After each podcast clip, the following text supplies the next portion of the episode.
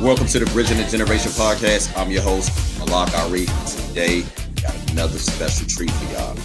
On my next guest comes straight out of my hometown of Washington, D.C.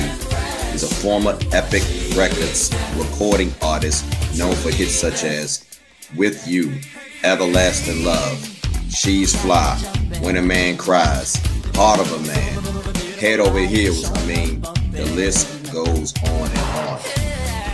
He's also a singer and songwriter, Grammy nominated. I mean, this brother is a legend, not just in the city, but abroad. So, with all that said, it's an honor and a pleasure to introduce to the the Generation podcast, one and only Tony Terry. Let's go.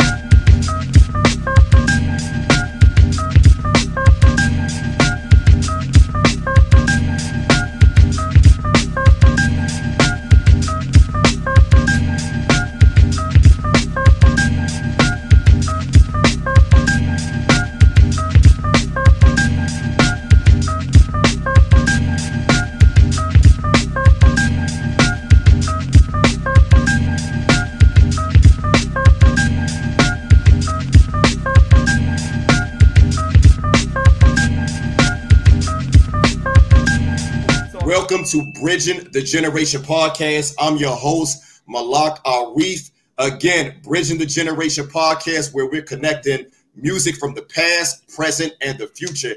And today, I got a very, very special treat. Some would say this for the ladies, but for brothers and fellas like myself, we all know and love this brother because he has helped us to have some of the best evenings with our women.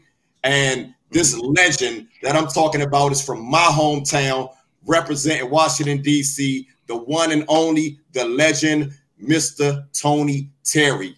That's good. That's good, How's fam? it going? How's it going, man? It's going well, man. Things are going great. Things are going great. Can you hear me okay? I hear you perfectly. I hear you right, great. perfectly, brother. Great. I, I hear you perfectly, man. So, so how's everything going on, man, with the whole this whole COVID nineteen, man? You miss you miss being out there performing. What's what's your take on that whole that whole thing? Uh, well, you know, I had to, I had to reinvent myself. Um, so what does that mean? I had to take advantage of, of the internet, basically. Um, wait a minute, I don't want this to start. Um, I had to take advantage of the internet. So after about, after about three weeks of being in the house, you know, even though I have a nice house down here in Atlanta, it's just Okay. started shrinking. It started shrinking. You know, just started closing in on your boy. And I just, I, you know, I'm a performer at heart. I love, I love what I do, I, and I call it, I call it sharing, sharing. I love sharing music, and uh, so I decided to get on my Facebook Live page, which I had never done before. As many years as I had had my my fan page, I'd never been live before. So Okay. I started in March every Tuesday, and uh, I would do it on. And I first started calling it "Chilling at the House" with just like the rest of y'all. That's that's that's what the name of it was.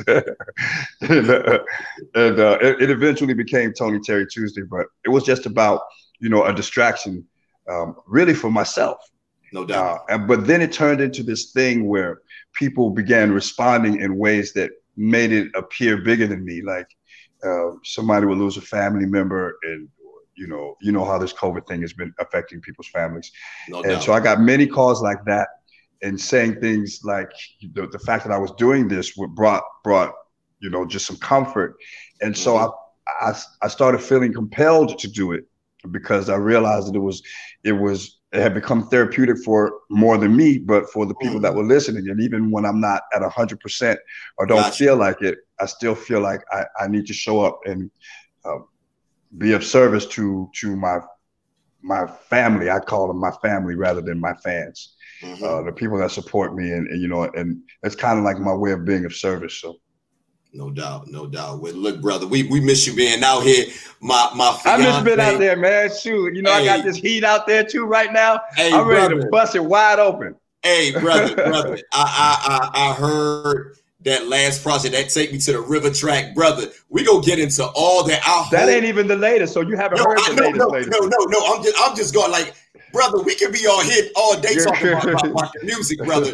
I, bro, I, that's my thing right now. Like that, that's my jam right now. Now you got Yeah. some heat, and we gonna get into all of that. But yeah, we just got the new single in the DMV, and I'm really, really excited about it. Let, let, let, let's pump our brakes on that. I want to tap it. I want people to know about that. But um, you got you got some classics, brother. So what I want to do, I want to start from the beginning, man. Again, this is you a legend, brother.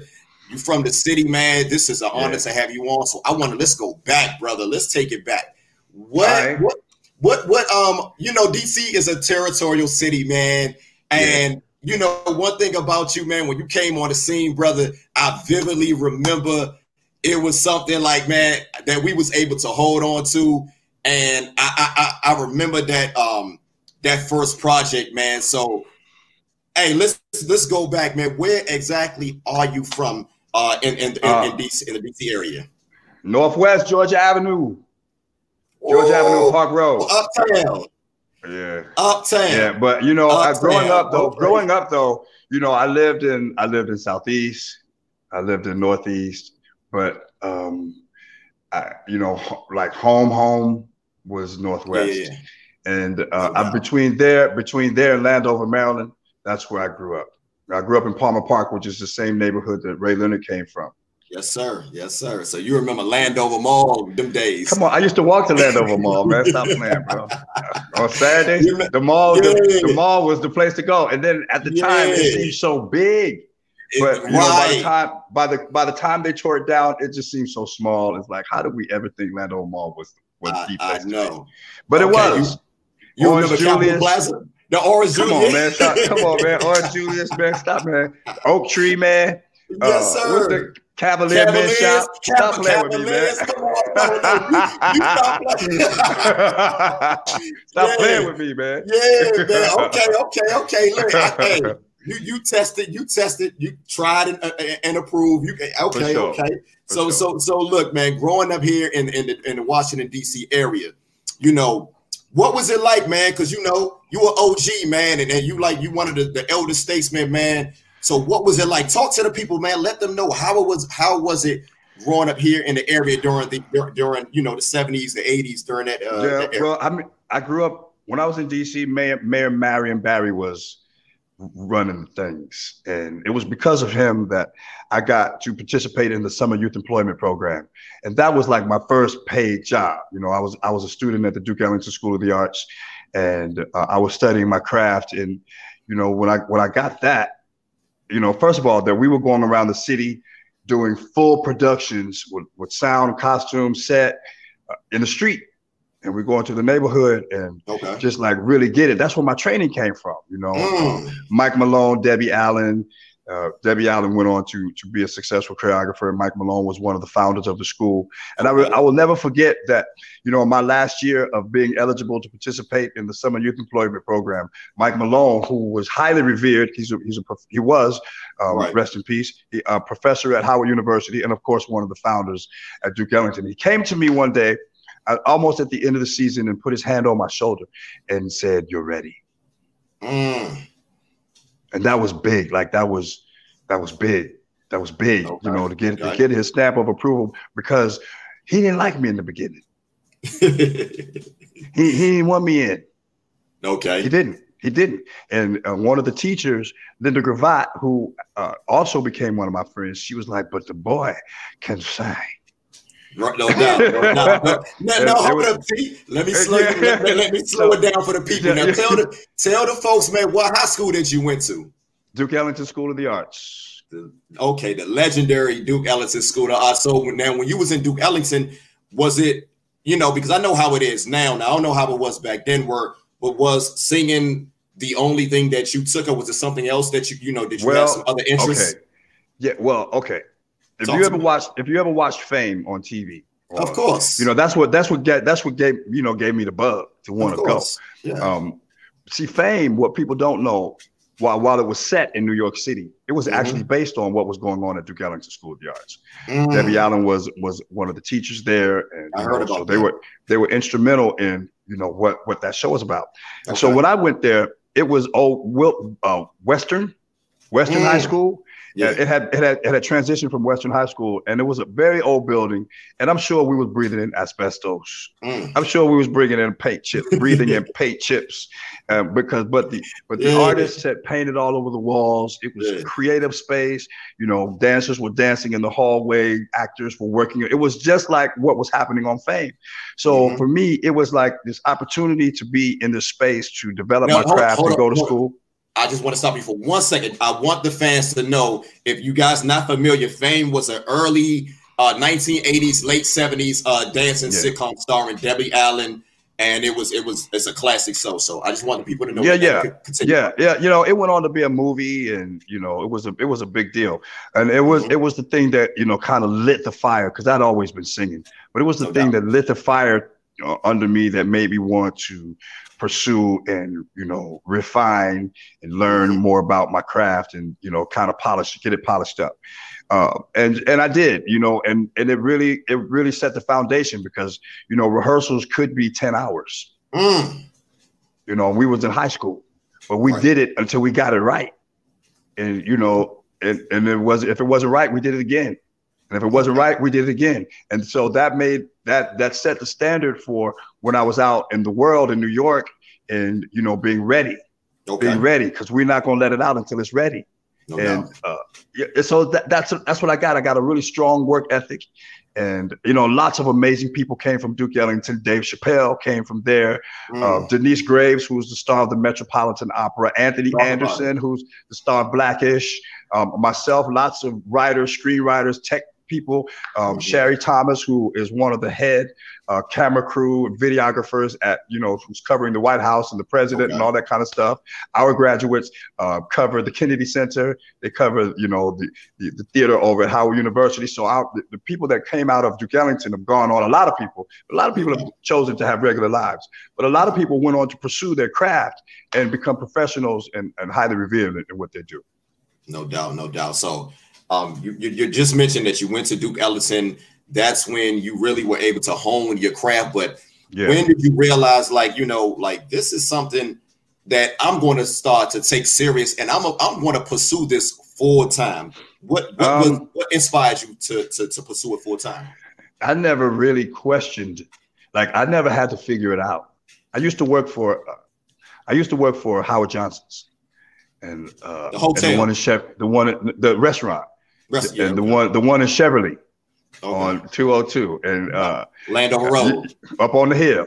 Yeah, yeah. It's not I don't think it's Howard Johnson's anymore. No, no, no. But I used to work there and I started out as a waiter. Within like six months, I was a good waiter.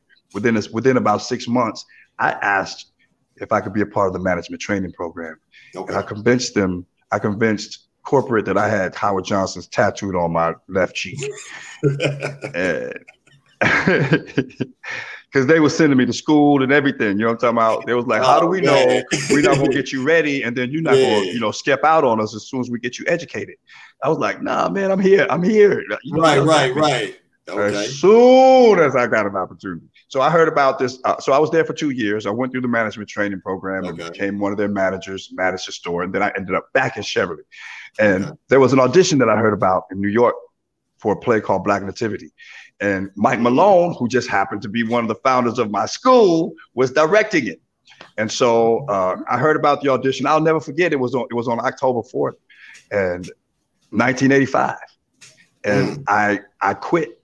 I told the assistant manager. I took yeah. my keys off my side. I said, doubt. "Boom, you the boss." He was like, "What? What? what, what? I was like, "I ain't I ain't coming back tomorrow." He was like, "What?" I didn't put in. A, I didn't put in no two weeks notice. Nothing. I got in my car, me and my cousin, drove up to New York. We auditioned, drove, drove up to New Brunswick, New yeah, Jersey, auditioned for the show, got okay. this job. We got the gig in New Jersey. Yeah. But what I didn't know was that the job was only paying $35 a week.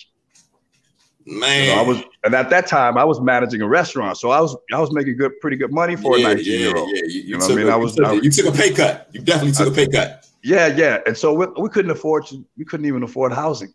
So mm. I slept under my dressing room table. Me and my cousin, he slept under his yeah. dressing room table for six months. Jesus. We shared we shared packs of ramen noodles. Mm. We shared hot dogs. We shared, we cut an apple in half. And I'd be like, cuz 32 chews, get all the nutrients you can get out this joke. I know that's right. you know, I mean, but that's what it was. But yeah. I was having the time of my life, bro. It was great. Wow. It was great. Wow. I didn't even so, know that so, that was the best time. I thought I was struggling. Mm. I really did, but it was really the learning, the training, the experience that I was getting that you know you can't even put a number on right now. So around this time, you know, Stacy Lattisaw, Johnny Gill is, is popping off. Yeah. And did you ever feel like the pressure, you know, coming from, you know, coming behind them because they really set the city on fire just coming out. And here you come, you know, you guys are all in the same range. Was there ever any pressure? No, um, I didn't know them. I mean, I knew Stacy um, through her cousin, okay. but I didn't really know them. So nah, there wasn't. A, I'm not like a competition dude. I think there's mm. a, you know, there's enough of the pie for all of us to have a slice. I got you. No doubt, no doubt. And, and, and, the reason why I asked that, that's one of the questions that, you know, being a DC native, a lot of us want to know that because we want to like we we had Stacy, we had Johnny, and then boom, we got Ted, we got we got Tony. And it's like yeah. we, are we're, we're consistently getting great music, and we always wanted to know was there any type of competition. So that's that's there the was never there was never um you know, and every time I speak to Johnny, it's nothing but love, one hundred percent, like okay. for real, for real, and it's no genuine. Doubt. I can tell. No doubt, no doubt. Yeah. So, so what were some of your influences in the city? You know, out, you know, were they some influences? Um, well, yeah, the fact that it was Chocolate City no. at the time, you know, it was, yeah. you know, black blackness, blackness was king, yes, and um, you know, it has changed so much. DC has changed so much that it hardly even looks the same. No doubt. Um, from when I was when I was growing up there, in fact, it's not the same. And do I do I miss old DC? Um, you know, there were things about it that I liked. Okay, so DC is a political town. It's not very really an much. art, not an artistic town. So very much so, very much so. Um, you know, so it was kind of you know being an artist trying to find my way in DC was a little bit challenging, and you know, were it not for programs like the uh, Summer Youth Employment Program, I don't know that I would have been able to find, you know, get that focus, get that get that energy from that I would need it to right. launch me off into you know where I was going. So um, you know, I'm definitely appreciative of having that. But just being in the city, going going over to um, down the O Street um, to get that food in the basement of, um, uh, you know what I'm talking about? Yeah! You saw me near uh, O Street Market. Yeah. You saw yeah. near the O Street Market. Daddy Grace's church. Daddy Grace's church. church. You on Seventh. Seventh Street, Seventh and O. Yeah, man. Go there and get that food. so the, the best, the best. if they don't have this going on, they gotta have this thing going on. If they don't have that, I don't eat that food. Oh, gotta, oh, oh, the lady yeah. cooking in the back, she got to have that flappy thing under her arm. oh, hey, hey, hey, that's when you know that food was. That, that the food gonna be right. Yeah, what they, what they say, what they say, uh, got to put their foot in it. Yeah, yeah like they used to say, man. So, so House of Prayer. That's what it was. House of Prayer. House of Prayer. I still, Daddy I still go there. I still go there. It's still there. It's still there. I still go there. Yeah, yeah, yeah. Hey, yeah, hey. So, Tony. So, so, so, so, Tony. When was the last time you've been to, you know, you you, you visited the city? Because you know a lot of fans want to know that. Um, well, not this year at all because of okay. COVID. And uh, well, that's not true. I was there Valentine's Day. I played at City Winery, uh, and we did a. In spite of COVID, mm. we did a we did a sold out show at uh, West Virginia at Avenue. West yeah, Virginia and every every time I every time I've played City Winery, we've sold out, and yeah. uh, which is an amazing thing because you know I, I, just I appreciate that my friends and family still come out and support. No that doubt. means a lot to a brother. You got time out. Yeah, how man. I know what you're talking about. like I said, that's why, like I said, that's why I have you here, man. This this is an honor. This is a moment, man. This is a moment right here. So look, you know, um, a lot of folks may not know this, man, but you got your start, you know, uh, singing back up for the, uh, you know, for the Boogie Boys, man. So yeah. tell me about that experience, man. Um, well, my professional start again started in DC, but you know, when I when I met this guy Ted Currier, who produced Atomic Dog for George Clinton, mm. and he mm. produced, um, you know, a Fly Girl for the Boogie Boys, a Fly Girl, um, Fly Girl, Fly oh. Girl. You remember that record? Oh, come on. Um, yeah, yes, and so yes, so yes, he was sir. working on he was working on the follow up to that album when I met him, and uh, when I went to the studio for the first time, he had Parliament Funkadelic in there mm. work, working on, and I was a huge fan. Like I was blown away. Yo, you got hold on, hold on, hold on, time out. You got to see Bernie Worrell and George. Yeah, all them jokers, all them jokers. Continue. George continue. wasn't there. George wasn't there. George okay. wasn't there, but everyone else was. Mm-hmm. And, and, you know, it's a lot of them. It's a it's a whole army of them. Right. And yeah. So, um, but Gary Mudbone Cooper, who was the who was the the, the rhythm guitarist who wore the diaper on stage, uh, he was there. He was crazy. In fact, I'm I'm working with his brother now. We got some major songs that we have come up with together. That's going to be on my new album. Um, but look, I, I don't know if you ever done this, but I want to perform my latest single on your show tonight. Right? Oh, brother, come on, you Tony Terry, brother. What I want to perform my latest single because yes. I think it's bananas. Yes, um, yes, please um, do. Please but right do. now, I'm doing a remix. I'm doing a re remix of my yes. latest single that's going to feature Sugar Bear. That's going to feature uh, Big Tony. It's going to feature Shorty Corleone.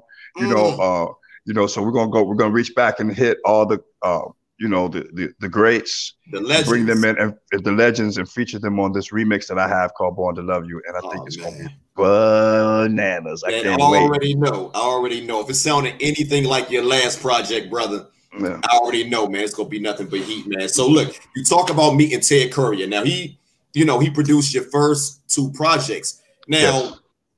what was it like, you know, linking up with uh Ted Currier? and you know signing to um signing to Epic uh, Records. Well, walk, uh, walk, me through that. Okay, so I was working on the Boogie Boys record, who was who was signed to Capitol Records, and and then okay. Ted's wife had me walk into this room and sing for these people, and I was I was already recording in the other room, so I wasn't nervous or anything. I was warmed up and I was ready to sing. So she asked me to sing for these people, and I didn't know that they were management at Capitol Records. Mm-hmm. And I left that room with a seven album deal. Damn. And uh, that was amazing. I left that room with a seven album deal. And then the guy that signed me got fired. now, who was that? Is he, is he, is he still around? Yeah, he's still in the business. His name was Don Grierson. Don Grierson, and he got hired at Epic Records, and he convinced Epic to buy my contract from Capitol, and then my mm. record came out on Epic Records. So it started with "She's Fly," which was, um, you know, kind of go-go inspired. But yeah, yeah, yeah. Just took, just took over, just took over the whole city. Took but, over know, the city. Yeah. yeah. "She's Fly" was written by one of my one of my brothers that I went to high school with, okay. um, George and uh, mm-hmm. you know mm-hmm. he he was uh, you know he from DC actor and uh, he had turned actor turned songwriter so I ran into him when I was recording my album in New York, and it was the last song that I recorded for the album, and it ended up being mm. the first single from the album, uh, and and it started the fire. It started the I, fire. I, I remember, I remember when that song came out, man, because I was like around ten years old, and you could not go anywhere without hearing that song. Yeah, it was everywhere. You know, like man, and and and, and it brought such a great feeling to, to, to me, knowing that you from the city. I remember seeing yeah, you yeah. on Video Soul and also it was yeah, it yeah. was special. It was yeah, it was, it was it was special to me too, man, because you know I was home and I, I was just loving it, and, and you know the reception um, at home was talk, was talk was awesome. Reception. I mean, no, because my people held me up. You know, my mm-hmm. family, you know, my friends, uh, right. you know, they held me up. They supported me. They would always come out and, you know, support the different events that I would do. And mm-hmm. um, I just thought that was dope, you know, to because uh, you know I grew up there. So you know those people that, and I still am in touch with the same people that I grew up with. So okay. you know they call me Tonio. Yeah, you know I'm not Tony Terry to them. I'm Tonio. Okay. you know, so it's it is still like that, and that's part of what keeps it real. It keeps you grounded for me, um, and I love that. So, and I, so look, I want to I want to finish talking about this this this first project, the Forever Yours project. So but before I get to that, man, I want to ask this question. I always wanted to know this, uh, Terry. Uh, uh, uh, were when you was at Epic Records, was that part of like a the black uh, uh, like did they have like a black division? Was was Larkin Arnold was he up there? He was not there when I was there. Um, but they did have a black music department, and um, Lamont Bowles, I think, was head of the black music department at the time, or uh, Don Don Pearson, or something like that. Okay. Um, I remember because I, I, I remember because I snatched one of his girls from him one time. You know, you know what I'm talking about. I snatched one of his young shorties brother, one time. young, young, brother, young brother, young brother was moving and shaking. hey, hey, you gotta make you gotta hey, you gotta make the mark somehow. You gotta make the mark somehow. You know how we do. So look, so look, boom. the Forever Yours uh, project come out, man, you got you got you know you you you hit us with the with with the with the first single, She's Fly. It takes over the city. It takes over. It, it takes over America. It goes all the way to you know number number ten on the charts. And a lot of people don't realize, man, but you had some other bangers on that album, man. You had the you had the the the the, uh, the other single, Forever Yours. You have Lovey Dovey. Yeah. That's number four. That yeah. made it. And, and, and you know what's the crazy thing, uh, Mr. Terry? I never knew that Lovey Dovey was went higher than She's Fly. Cause I'm gonna be honest, growing up here in DC, now I don't know about how it was abroad, but that was the one that was played more than Lovey Dovey was, yeah, yeah. was, was dope. Yeah, yeah. Here, like I would have thought that one just was a little higher. I'm gonna be honest. Yeah, yeah, yeah. Um, yeah, Lovey Dovey did chart higher, and actually, Lovey Dovey was the first song that I ever wrote, and uh, okay. uh, I I wrote it on the subway, on the way to my very first recording session. I didn't know what I was going to sing. I didn't know what I was going to be singing about. I didn't know who I was yeah. working with. But I wrote, I was on, if you know anything about New York City, I was in New York. I was on the one train, which goes from Harlem to Manhattan. Excuse me. I was living in Harlem. And uh, so I'm, I was going down there and I started thinking, what am I going to sing?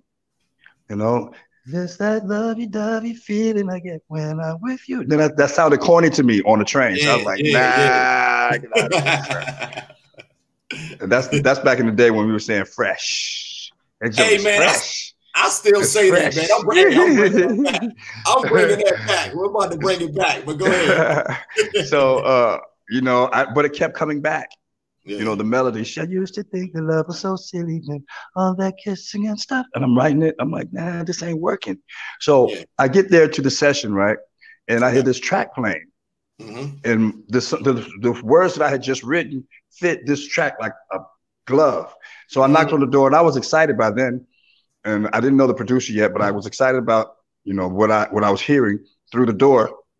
He opened the door, and I, before even introducing myself, I was like, "What is that you're working on?" He was like, "Oh, this is this. It's not for you. This this is something for En Vogue. And uh, whoa, I was like, "Yeah, but I just wrote." Whoa, Slow yeah. down, because because yeah.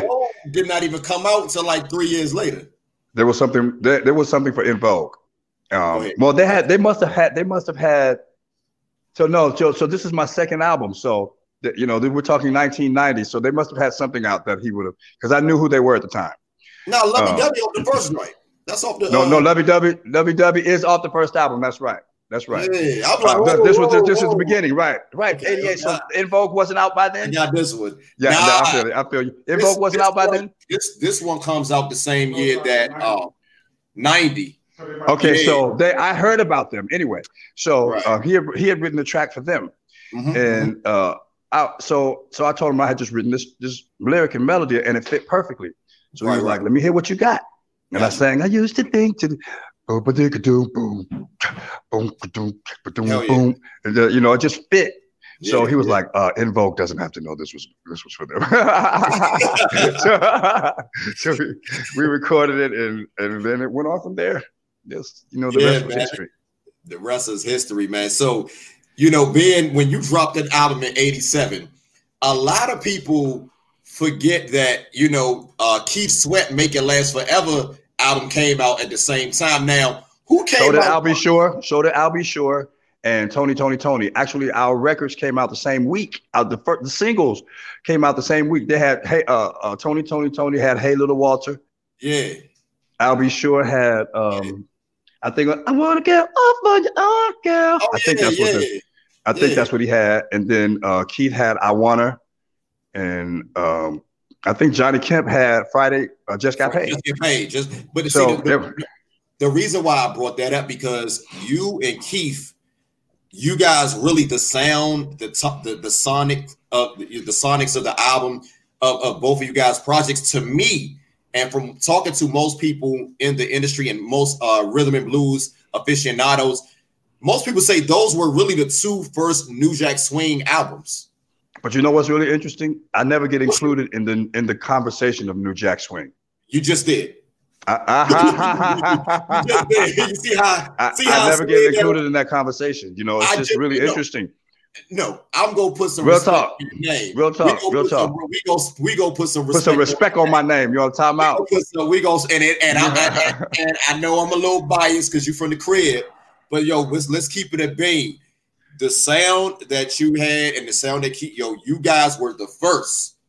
You guys were the first, man. So I want the fans to know that, man.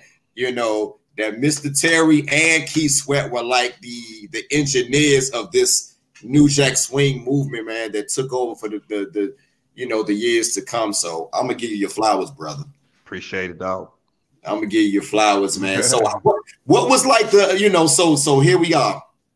It's 87, 88. We're going into you know you you you you the songs is played everywhere, man. What was some of the the highlights, man, during you know from that first project to the second project? Um, uh, my first mob scene. Oh God, talk about it. You know, was in a mall. You know, I was somewhere in Middle America, and I saw it happening because my mm. my manager used to tell me, you know, you have to have security, and I'd be like, nah, and he would actually pay people to follow me, mm-hmm. but that had to be incognito. Like they, I wasn't supposed to know that I was being followed.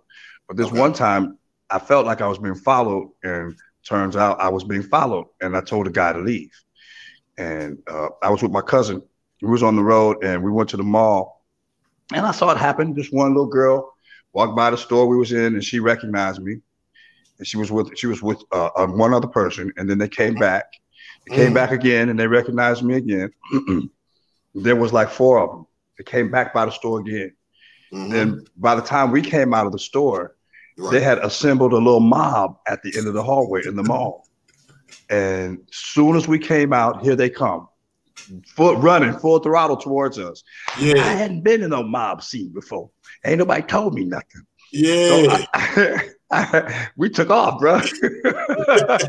Ran out the mall, cha, cha, cha, cha, cha, cha, trying to get back to the hotel as fast as I could. I didn't know what to expect.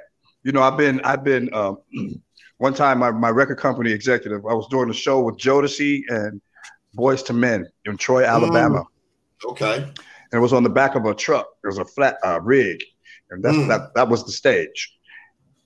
And my, my record company exec was like, jump down, jump down into the audience, right? And I had on this fine silk $500 shirt. Damn. You know, I had my gold on and my chain. Yeah, on, yeah. We, we know how you do. We, we know how I you jumped down. I jumped down to the audience and got completely attacked. It's like this guy had to pull me back up on the, he grabbed me by my wrist. Dude was huge. Yeah. He grabbed me by yeah. my wrist, literally picked me up out of the audience. All of my shirt was gone, except the cuffs on my sleeves. My chain was gone. I was scratched up.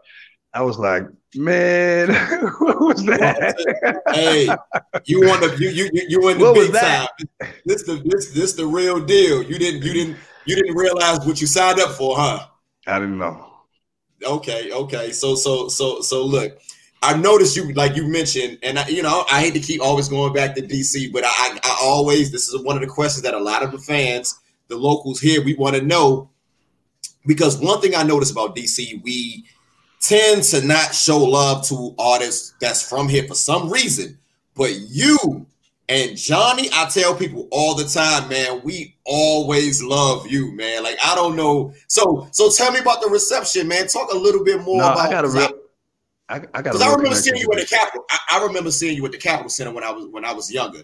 And I, I it's always it hot was, for me. Like it was amazing. Talk about yeah. Talk listen, about bro, it's always it's always um I've always been connected to DC, you know, and the, and the friends and the family that I have there and um, you know, I just like they support me in my craft, I support them in their craft. So it's been kind of a give and take.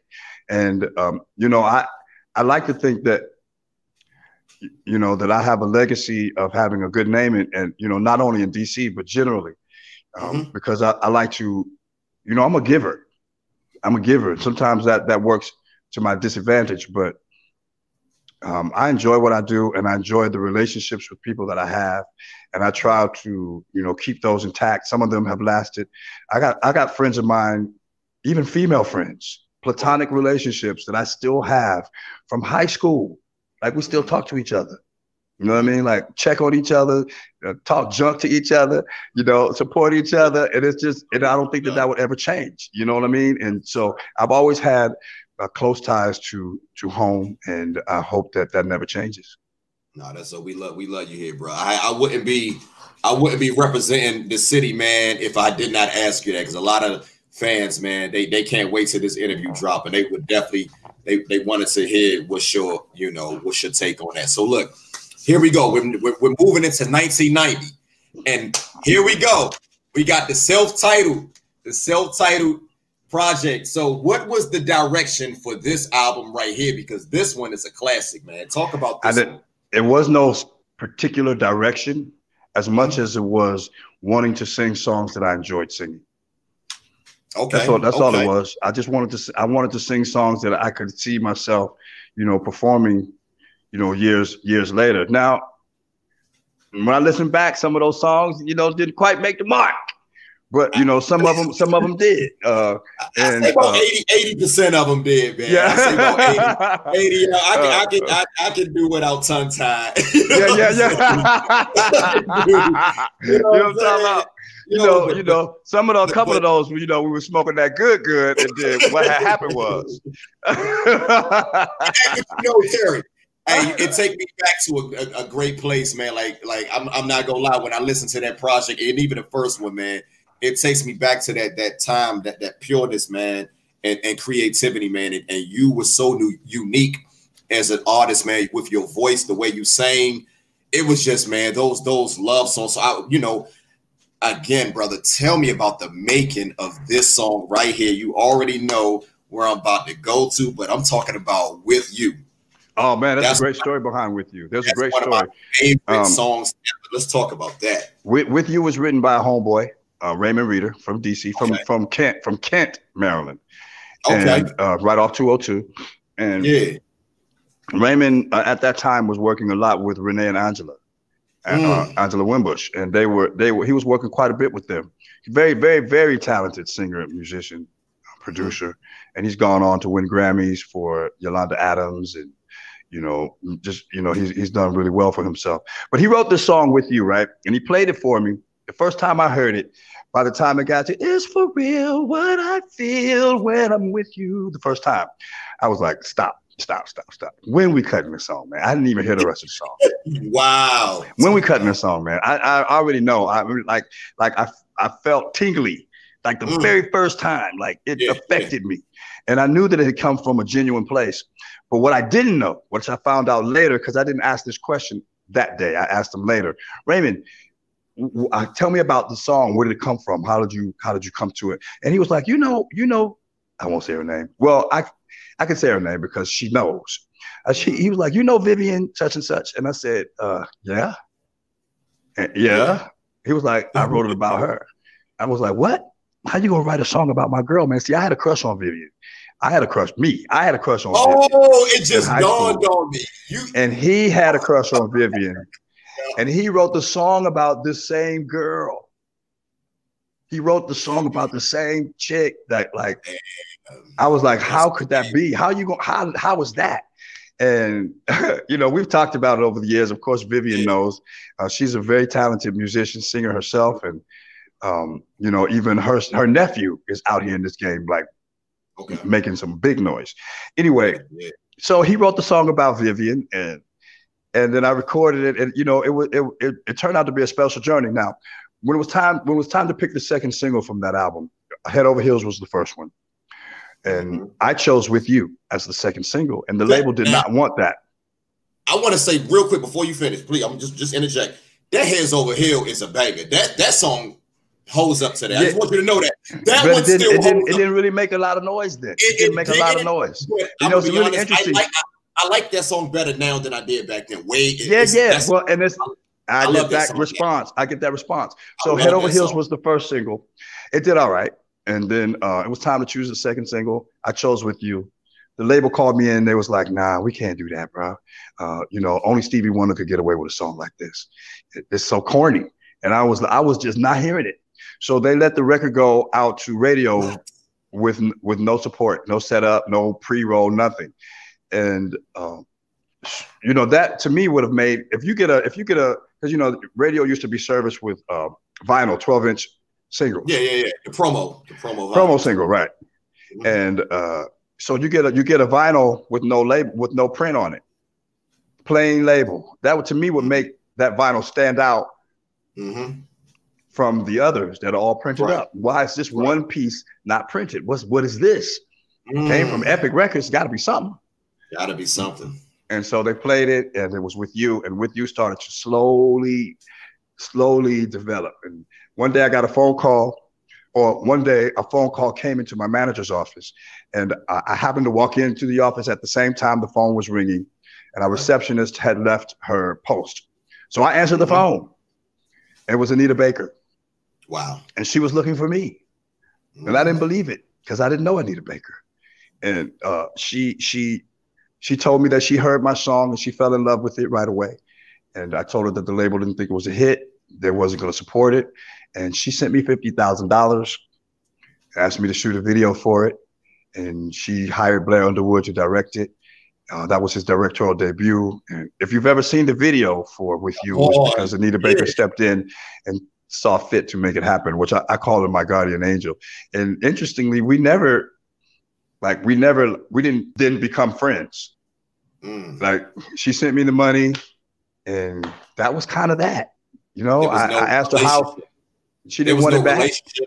Wow. We didn't. It didn't develop a friendship or anything. Like I have a lot of respect for her, but it wasn't like you know I'm sending you this money and now we're gonna be buddies because I still don't know her. That's crazy. That's crazy. Because I remember shortly after that, she put out her uh, compositions album. Yeah. And, uh, yep. Yep. Yep. Like both of you guys put out both of y'all projects that, that same year. I would have thought that would have been dope if y'all you guys could have collaborated. I wanted to sing with her. I wanted to sing with her, but you know, in terms of, in industry terms, I wasn't big enough yet. what? I was not. At the time, I Oh, was not a big enough star to sing with to do a duet with her. I'm just saying what you know. I didn't. I didn't. I, didn't. You know, that's that, that's what it was. That's that's what happened. I was not Okay. a big enough. I was not established enough to to record with her at that time. That's what you And- heard. That's crazy. That's Yeah. wild. Yeah, yeah, yeah. Um, so you know, it happened. It, it you know it happened, and Mhm. about 25 years later, while Mo'Nique was taping her show down here in Atlanta, she Mhm. was on the show. She was a guest on the show. Anita Baker was, and I went um, to sit in the audience to watch the show, and she saw me. And we made eye contact after she finished one of her songs, and I could see her and Mo'Nique having a conversation about me. I could just feel like it was about me, and it was because when we came back from commercial break, Miss Baker had shared the story with Mo'Nique about sending me that money, and uh, she said that she was being she was being obedient to the spirit. She was she, she was something told her to to do that, and she did it. Okay. Okay. That's well, you know what I what I you know listen Powerful to to me, you, bro. listen to you telling me that story. Sometimes I realize, you know, I, I'm I'm seeing that sometimes gifts just come just by the a higher power, and and when that when that situ- it. when it happen when it happens, you just got to take it and just move on. You know, Yeah, and and that's what it seemed like. What happened with the situation? that's so what happened. Yeah. you know so now here we are the the the my other favorite song off this project i don't know why heads over the hill again wasn't higher um but you know i that's what we gonna talk that's a we gonna be It's talking about one of my most requested, perf- you know, love- perform now. and, I, and it starts the I, I love how it starts the album off man like that's how you start an album off brother Yeah, that's how you start an album so we got the last single man everlasting love man which I did not like. Yo, I, you never like what? I didn't like it. I didn't want it to be a single. But the guy that I worked on it with, uh, Bobby Reese, kept saying the song is anointed. It's anointed. Watch. It's So you going to helped be a co- hit. you, you helped co-write that one. I, I co-wrote it. Um, it. It was pretty much written by the time I got it, but I had to do some additional, you know, things to it, change it up a little bit. I got- I Um, And so, yeah, uh, you know, he just kept saying it's anointed and it's going to be a hit. He was very confident it was going to be a hit, and it was. It turned out to be my second biggest selling record. That song actually charted higher than with you, It charted Now- higher than with you, but but on the pop charts, with you charted higher. right? You know, and and, and you know, I, I don't understand how that worked, but when you got that song with um Everlasting Love, did you did was that like the beginning of this this this spiritual journey? Because as we as we go go further, you seem to shift as far like musically. So did it did it start around that time, or you know, am I, moving, am I moving too fast? No, that's a, that's an interesting question. That's an in, interesting observation. Um, because I wasn't really aware of that. you no, know, because it wasn't like it wasn't a conscious, it wasn't a conscious thing. But you know, probably as I got older and you know, mm-hmm. knew more and learned more, and you know, I wanted to sing more mm-hmm. grounded songs. Right, um, right. You know, songs like "When a Man Cries." Oh, that's, um, that's one. That's you know, right um, you know, it was it just, it just, you know, just big songs. And actually, I didn't want I, "When a Man Cries" was too high for me. And I kept saying all the time, but they were like, yeah, but that tension in your voice was so tight. And you like, you just barely gonna make it, and we're not sure if you're gonna make it. No, that's that's exciting. And, you know, that we, we want that part of your voice. I was like, yeah, but no. Because I, you know, I gotta wear tight drawers to sing that high. And I ain't trying to do that. You, you know what I'm talking I you know what I'm talking about? I, I, so, so I ain't trying to do that, bro. It's so, all uh, good, man. You, but you, but but it was a you know it was a challenge to sing, and you know it really turned out to be a powerful song, and that actually ended up on the Virgin label, and it was one of the most expensive videos that I had was for that song. And interestingly, you you you don't even see it. The Virgin never put the video out, um, like it's not on YouTube. Uh, but That's it was probably I think they I think they spent a half a million dollars just shooting that video. Yeah. Yeah, that was a that was a like I said, I unheard of to spend a half a million dollars on a video these days. That's crazy. That's crazy. Like that's not happening nowadays. That's not happening, you, bro. You know, so so you know you got these two classic projects on Epic Records. Now, when you were now before you know at, while you're on Epic, how did you feel about what you were bringing forth? Like, what was the you know how how uh, uh, you know, fulfilled were you as far as what you're putting out? You know, do you we were feel chugging like right along? We were chugging okay. right along, but as managers do, you know, they were, you know, fighting for more attention, fighting for more money. You know, mm-hmm. you can see that this start, this guy is proving himself as an artist. You know, we've had two, con, you know, consecutive albums that have done well. Now, you know, we need more commitment. You more. I mean, again, they had Luther, they had Michael Jackson. They had Teena Marie. Just, had, you know, they had all these really, yeah. really blockbuster acts on the label. But you're in still, there. You're you, you're in. But I was still though. trying to find my. They were still trying to find. They were still trying to figure me out even after two albums. So wow. I left. I, I left. I left Epic not because I necessarily wanted to, yeah. but because um, during the heat of an argument of my managers trying to fight for more attention, fight for more money, fight for, you know, make it happen. Somebody said, well, if you think you can get a better deal for them somewhere else, go get it. And they did. They found a better deal at Virgin. Okay, so you land and over here at Virgin. I, learned, I landed at Virgin, and I started working on my, my third album, which would which produced uh, it was called The Heart of a Man, which Heart produced that single "Heart of a Man," "When a Man Cries," um, "When Will I See You Again," uh, "Can't Let Go." We did four singles off that album, mm-hmm. and and then I was starting to work on my second album, when I got a phone call while I was in the studio, it's a wrap. I was like, what, what do you mean? Mm. They were like, um, the session's over, deal's done. I couldn't even, it took me a really good minute to even understand what they were talking about because I was in the studio recording. Well, what happened was my manager, my female manager, got into a physical altercation with the female boss at Virgin. Oh, oh my goodness. And because they got into an altercation, you know, the result was I got dropped because they were representing me. So I got dropped from Virgin uh, for reasons that have had absolutely no nothing to do with me. It was it had nothing to do with me. It was it was all ego. It was egos.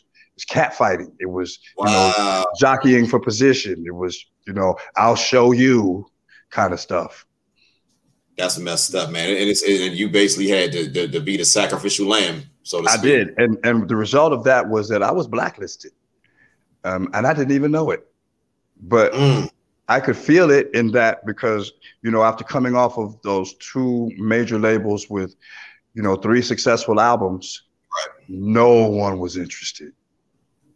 That's that's that was the always the weird thing about it. Like I remember the success, like you just mentioned earlier. You just mentioned earlier that they was trying to figure you out. What is there to figure out when Tony Terry drops an album? He gets at least two top 10 singles on every project. So well, what because, is that? What's, what's the figure I, out? Well, because uh, Luther was clearly, like, Luther was clearly Luther was do. clearly right. Yeah, but Luther was clearly a balladeer, right? Okay. And and he and Teena Marie was clearly what she was. Michael Jackson is Michael Jackson. You know, Tony Terry, you know, what is his idea? Like they I my first album, I wore the I wore this um, motorcycle jacket and, and yeah, you know, I look like Lionel Richie. I look like yeah. Lionel Richie, his son on the first album. But everywhere I went, they wanted me to wear that. Everywhere. Oh, because there was like there was like branding. We need to, you know, we need to establish your identity. We need to establish, you know, we want people to know who you are the instant they see you. So I had the high top fade. And uh, in fact, the guy who put the high top fade on me was the same guy who cut Larry Graham from Cameo. We had we all had the same haircut. Larry Grace. Jones, Larry Blackmon, yeah. Well, Grace Jones, the same barber. He cut all of our hair. Uh, Kid from Kid and Play. Yeah. I was he just about to ask, what about? I was just about to ask, what about Kid? And, and, and he cut his hair too. So he, we all had the high top fade. Okay. Okay. And uh, so just mine was red, and I had a little moon part in there. It's like that became my that good. became my my look. You know that you know they wanted me to keep it. They keep your hair like that. Keep your keep the jacket on. It's like, come on, man. I, you know, I don't want people to think I don't have no clothes, man. Cut it out. Yo, this is the jewelry on this project is, is crazy, brother. Like this is this jewelry, man. It looked like it weighs about hundred pounds, man. Let me tell you something about that jacket. You know, I um, I had I had a I had a clothing budget of twenty five thousand dollars. Right, I had a clothing budget of twenty five thousand dollars. Now, now we're talking 1990, 89. Is that bad or good? You, you that was great. Okay, that was great. I mean, I had a clothing budget. I mean, for this photo for this photo shoot, Okay. I had a clothing clothing budget for twenty five thousand dollars, and we, we, I probably spent all of it. and on the way back, you know, to the session, to the to the photo shoot, I I stopped in this uh, uh what uh, not like a not like a flea market, but like a vintage clothing store.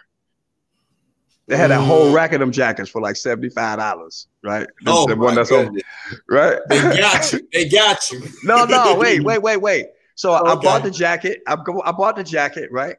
And I put it on. I'm like, this, this interest really interesting because it had all this texture, all these buttons. Because those are just buttons. Those are just coat buttons on that jacket. Okay. And I took okay. it back to I took it back to the uh, studio with the twenty five thousand dollars of, of other stuff that I had. Mm. And that seventy five dollar jacket ended up being my album cover. I could have kept that 25 G's, man. I'm what? yeah. $75 jacket ended up being the album cover. This is $75. Yeah, I still have it. Yo, that's great. That's that's crazy, man. So so so look, you you, you just you, I'm just I'm just flabbergasted, man. That that jacket. I, I, I remember when that album came out, man, and seeing it, I thought that was like one of the flyest album covers ever, man. I, I'm you did you didn't just messed up my childhood telling me that jacket I just knew I always wanted that jacket. I was like, man, yeah. I want that. I'm just, I'm just joking, man. So look, so okay, so you, you, they they release you from Virgin Records and you go on, and that album, by the way, was a phenomenal album, probably one of your best because I really feel like you updated your sound. You kept up with the sound. It's 1994. You really updated your sound. You honed into what you what you do. But um, you wasn't working with Ted Currier, I believe, on that project. I did. I did work with Ted Currier, but I also worked with different um, different producers. I, I, I worked with uh, Mark. Um, geez, I don't. I forgot Mark's last name, but he worked. He ended up working at um, Epic Records. Oh, not uh, David uh, Sanchez. David Sanchez. David Sanchez. And then one of the Fat Boys. I forgot their name. His, his name was Markey, also Mark. Prince, Prince, Prince, Marky, Prince Markie Dee. I worked with him and uh, and in fact, they did like two songs on the album. And you know, I just started spreading my wings and just you know checking out different things and different sounds and wanted to. But I learned so much working with Ted Currier. Talk about Ted is, Ted Currier. Talk Ted is 80 him. now. He's 80. Wow. He's 80. And um and I, I I don't think of him as an 80 year old man. You know, like because he was 40 then. That was like 35 years ago. 40. He's kind of like like Quincy Jones, how Quincy was yeah, like. Yeah, I, I didn't like. I still like when I talk to him now. He still sounds like the Ted of 35 years ago, and but you know he you know he's obviously older and um, and so I talked to him about doing it. You know how how amazing it would be if he and I got back together and did another record. Since all of my biggest records were with him, and and uh, you know I, I, let him know that uh, because you know I check on him, I check on him, and I, I let him know that you know I reminded him that he is who he is, and that it would be a great thing if if we got back together. And, and he, he's thinking about it. So I'm hoping that that actually comes to fruition. That I get to work with Ted Currier again before all is said and done. That's um, I see I now that I don't know why this phone is going down so quickly, but I was at about forty percent when I called you back, yeah. and now I'm back down to about ten percent. So it's going it's going quickly. I'm gonna have to check out my settings and see why my phone is um, draining right, so quickly. You, but I, am not to hold you too much longer. Um, I want to so so okay. So now you know I know like a lot of again this a lot of fans. You know we love your music. You talk about love a lot in your music. Uh, do you seem like does it seem a lot of people say those elements in in rhythm and blues they miss those elements? Do you feel that you know is is that how you see things as far as you know rhythm and blues because it's not what it once was. I'm gonna be honest. No, it's completely different. It's completely different. I mean, there's nothing is left to the imagination with today's music, and you know, it. like songs like "With You" were were romancing songs, romantic, uh-huh. and so romantic leaves you know leaves you to imagine you know what you know a night of passion could be if you were uh-huh. with you know your desire, and uh, you know sometimes those songs were you know like a guy wouldn't know what to say, and he would say, "Listen to this." I, recorded this record from Tony Terry. This is what I want to say to you, and then they'll put it on, right? And it speaks for them. But you know, you you know, a lot of the music that we hear today can't do that. You know, you mm. you you'd be offending somebody if you tell if you play some of the records and say, "This is what I want you to hear. this is what I, this is what I've been trying yeah. to say to you." Um, yeah, tell but, me you know, I, I still think that there's room for. I don't always sing about romance. So, you know, I like to sing about slices of life. And uh, uh, the, uh, one of the new singles that I have coming out in the next couple of weeks right. is it's called Brighter Day. And it's okay. and it speaks on the it speaks on the time and and it but it's kind of a throwback sound and it reminds you of uh, Marvin Gaye's um, Inner City Blues, make you want to holler. Can um, we get a um, little? Can we get a little sample if you don't if you don't mind, brother? If you don't mind, um, you don't mind. I, I don't mind. Let me, let me, let me, I have to pull it up, but let me hold up. Hold up. Hold up. You know we say, if you don't mind, man. my fiance, she she did ask for a request, and um, you know, she told me to shout shout her out. You know, Who's she's that? a. My fiance Tish, she's a huge, huge diehard oh, that, Tony Terry fan. That's what's up. I appreciate that. Die, that's what's up. So this is the this is the single that I have coming. It's called Brighter Day.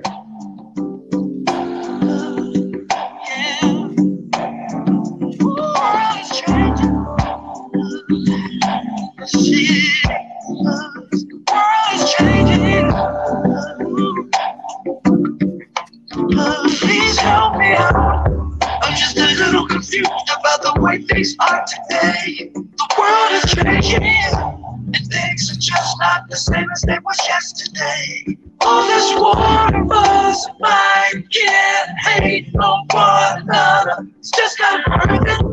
We need to take some time. It's not pray. I wanna know, I wanna know when things will change. Please release us from the chains. They would only know your name. I know, I know we'll see a brighter day. Neighbors killing neighbors, divorces on the rise. Talking about babies having babies, teenage suicides. We're losing focus. We need to change our wicked ways. It's just not worth it. We need to stop and make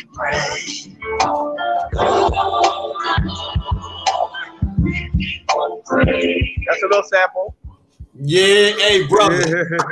hey, you ain't missed a beat, brother. Hey, I appreciate that, brother. You ain't missed a beat. I'm definitely, I'm definitely looking looking forward to that, man. You you brother. Yeah, you still you still got it, man. You, you know. Yeah, um, I, I, love I love what I do, man, and I don't. I don't what inspires you? What inspires you? You know, like being in the industry, man, for over thirty years, man. What inspires you to like? You man, know, let me tell you something. I, music, I was brother? I was just telling somebody today how it's really interesting that I still have a passion for this after all these years, and I've really, you know, I've been through some things in this industry, um, mm-hmm. and it's just been incredible. It's been an incredible ride and you know i just love it man. I, I, because see again it's it's sharing it's sharing. Right and so right, my right. passion doesn't come from being acknowledged by somebody or saying how much they they love the music because my my passion comes from knowing where the source is. And my, mm-hmm. knowing what the source is and that um, uh, realizing that you know when you make music that becomes part of the fabric of people's lives you have to know that that has nothing to do with you. That that's a spiritual thing Mm-hmm. That's a mm-hmm. spiritual thing, and uh, because you know how many records come out, come and go, and then you forget them. You never hear from them again. You never, Plenty. you don't remember the songs. You know, Plenty. but you know when you have a song that sticks, and you know people want it at their weddings, and they even want it at their funerals of their loved ones, and they even want it at the, you know, they want it at their important social gatherings. That's that's that's something, and, and mm-hmm. that speaks to something bigger yeah. than me. Um, um, before before I get shut out here, I want to I want to uh, introduce you guys to my current single that's burning up in, in DC right now. Talk, um, come on, let's go. Let's it, go. It's pretty hot. It's pretty hot. And uh, you know, it's called Born to Love You. So I'm gonna do a little taste of that before I get up out of here. All right. All right. All right. Here go. Here we go.